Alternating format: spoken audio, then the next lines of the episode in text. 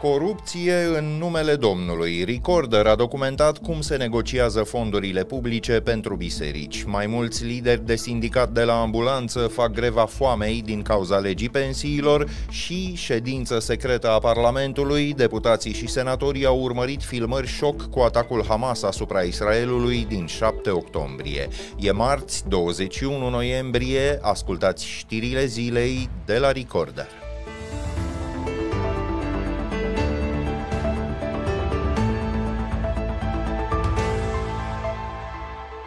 Înalți prelați ortodoxi, dar și politicieni din Neamț și Vrancea acceptă mita și traficul de influență ca metode de a obține bani publici pentru a construi biserici. Așa arată o anchetă Recorder care include mai multe dovezi despre astfel de practici. Preotul Petrică Leașcu a pretins că era un om de afaceri cu influență la Secretariatul de Stat pentru Culte, instituție care alocă anual zeci de milioane de euro bisericilor. A surprins cu camera ascunsă mai multe înțelegeri care presupun presupun încălcarea legii, inclusiv una binecuvântată de Teodosie, arhiepiscopul Tomisului. Valoarea prezumată a afacerii era de 800 de mii de lei, iar așa zisul om de afaceri ar fi urmat să încaseze un comision de 20% din înțelegere. Dacă aveți constructor aici, e mai simplu. Dacă uh, noi ne înțelegem direct cu constructorul și cu aprobarea în al preasfinției voastre, Altfel, ă, luam lucrarea, dar vă spuneam din start, noi lucrăm, de exemplu, din 800 de mii, lucrăm doar 640 real. Restul ne, e, a nostru. Și dacă aveți ceva documentație, îmi spuneți. Că vom ă, lucra doar de 640 de mii, adică nu de toată suma primită, diferența reprezentând comisiunea, adică partea noastră, mita. În al preasfinția sa a fost de acord. Câte mai stați pe aici? Dacă eu mai rămân dacă e nevoie. Detaliile înțelegerii, inclusiv camuflarea mitei, au fost apoi negociate cu preotul Ilie Petre, consilier al arhiepiscopului Teodosie, pe care acesta îl recomandă drept omul său de încredere. Perfect a venit asta. Oricum noi ne gândeam să depunem. Că primisem banii ăștia, am primit la începutul anului, ăstea 5 miliarde și aveam nevoie să continuăm. Bine, la finalul discuției, după ce am clarificat lucrurile acestea și anume modul cum îmi voi obține acest comision de 20%, Părintele Consilier m-a rugat să-l așteptăm și pe înalt preasfințitul pentru a-i aduce la cunoștință și a avea și aprobarea înalt preasfinției sale. Să rămână! Binecuvântați! Ați vorbit? Da, da. da. Cât ați Tot. Am lămurit tot. Mi-a spus că mi-a și el e omul meu din credere.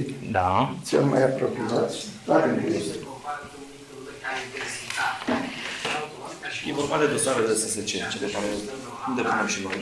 Așa, dumneavoastră au o intrare acolo care garantează aprobarea dosarului. Așa, sumă de, pe județul nostru de 800 de lei, adică 8 miliarde. Arhiepiscopia Tomisului a și depus ulterior cererea de finanțare pentru circa 800 de mii de lei, a retras documentul abia după ce Recorder a cerut detalii despre el Secretariatului de Stat pentru Culte. Instituția a refuzat să ne dea explicații despre criteriile în baza cărora acordă fondurile. Ciprian Olinici, secretarul de stat pentru culte, a fost director al Trinitas TV și consilier al Patriarhului Daniel. Ancheta Corupție în numele Domnului e de găsit pe pagina noastră de internet și pe contul de YouTube al Recorder. Primele consecințe ale legii pensiilor pe care deputații au adoptat-o ieri, sindicatele ambulanțierilor au protestat în fața instituțiilor din județe pentru că legea îi scoate din categoria celor care muncesc în condiții deosebite. Altfel spus, le-ar reduce veniturile de la pensie și posibilitatea de a se pensiona anticipat. Cel puțin 10 lideri de sindicat au anunțat de asemenea că intră în greva foamei. Protestatarii vor să discute urgent cu premierul Ciolacu. Problemele lor se adaugă celor din cauza cărora au ieșit în stradă angajații caselor de asigurări de sănătate sau de pensii. Gheorghe Chiș e liderul sindicatului Ambulanța și unul dintre greviștii foamei.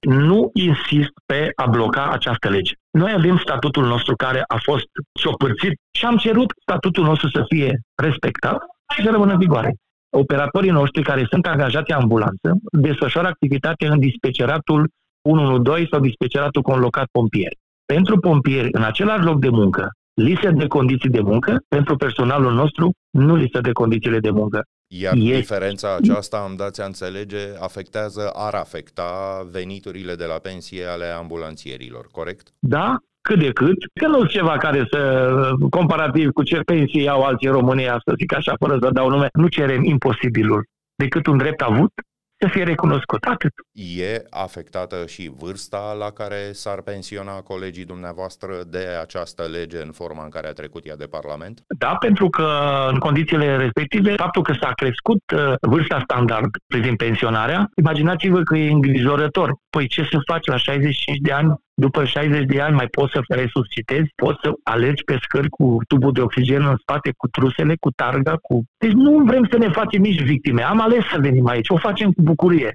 Dar vă dau un exemplu. În Parlamentul României și în Camera Deputaților, în Comisia de Muncă, de fapt, s-au introdus dansatorii La condiții da, de muncă tot. deosebite, spuneți. deosebite, da. Cei de la circ.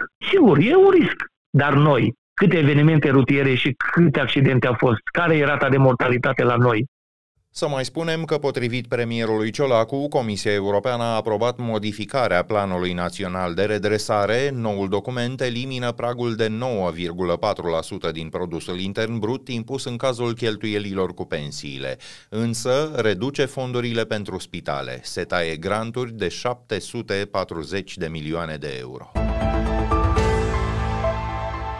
Neatinsă de vreo problemă, pare compania care deține monopolul transportului de gaz în România, Transgaz a scos la licitație un contract de aproape un milion și jumătate de lei. Le cumpără angajaților mai bine de 700 de telefoane. 80 dintre ele sunt modele iPhone de ultimă generație.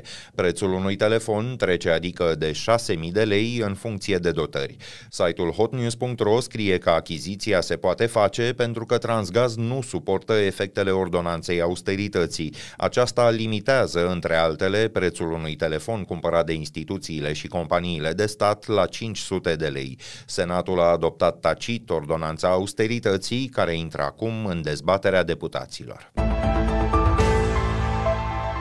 Parlamentul a organizat astăzi o ședință secretă în cursul căreia a fost prezentat un film realizat de forțele armate ale Israelului. Acesta surprinde o parte dintre crimele comise pe 7 octombrie de organizația islamistă Hamas în sudul Israelului. Mai mulți deputați și senatori au ieșit din sală din cauza durității imaginilor. Dan Barna, deputat USR, a spus că ele sunt cutremurătoare și că, citez, umanitatea a ajuns din nou acolo unde nu credeam că mai poate ajunge ajunge după al doilea război mondial. Liberalul Cristian Băcanu a scris apoi pe Facebook că imaginile surprind copii împușcați în cap sau tineri decapitați cu lopețile. Se relatează, pe de altă parte, că senatoarea Diana Șoșoacă ar fi strigat Palestina în cursul proiecției. Atacul Hamas asupra sudului Israelului a făcut 1200 de victime. Riposta armată a dus la moartea a peste 13.000 de palestinieni. În Israel, premierul Benjamin Netanyahu a confirmat că negocierile pe tema eliberării unor ostatici luați de Hamas pe 7 octombrie au făcut progrese. Liderul Hamas, Ismail Hania, dăduse și el de înțeles că ar exista motive de optimism. Mediată de Qatar, unde trăiesc mai mulți dintre liderii Hamas, înțelegerea ar presupune eliberarea câtorva zeci de femei și copii, în schimbul mai multor militanți palestinieni aflați acum în închisorile din Israel. Ismail Hania însuși a fost eliberat în urma unei astfel de înțelegeri, după ce un soldat israelian, Gilad Shalit, a petrecut peste 5 ani în captivitate. Luptele au continuat astăzi în fâșia Gaza, armata a înconjurat orașul Jabalia din nordul regiunii.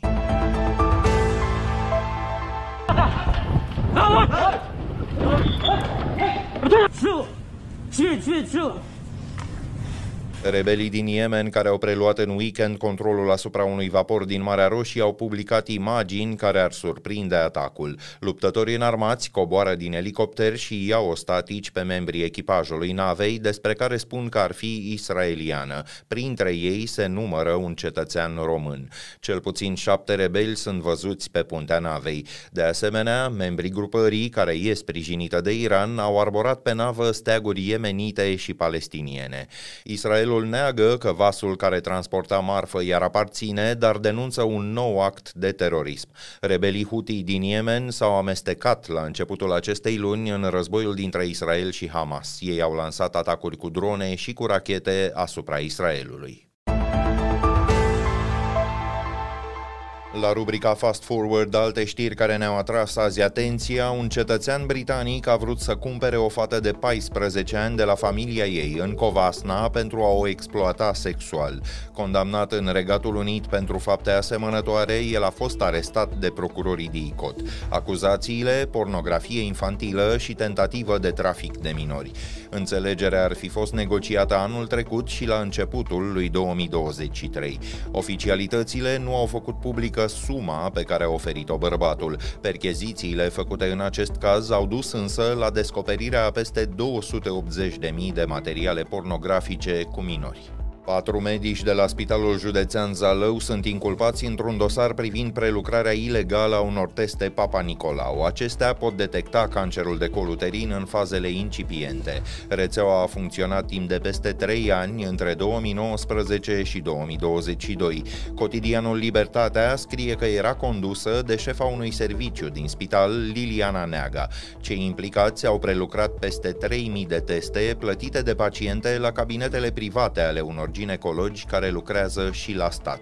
Cei implicați au prelucrat peste 3000 de teste plătite de paciente la cabinetele private ale unor ginecologi care lucrează și la stat. Investigațiile se făceau însă la negru în spitalul de stat, iar medicii încasau ilegal circa 100 de lei pentru fiecare.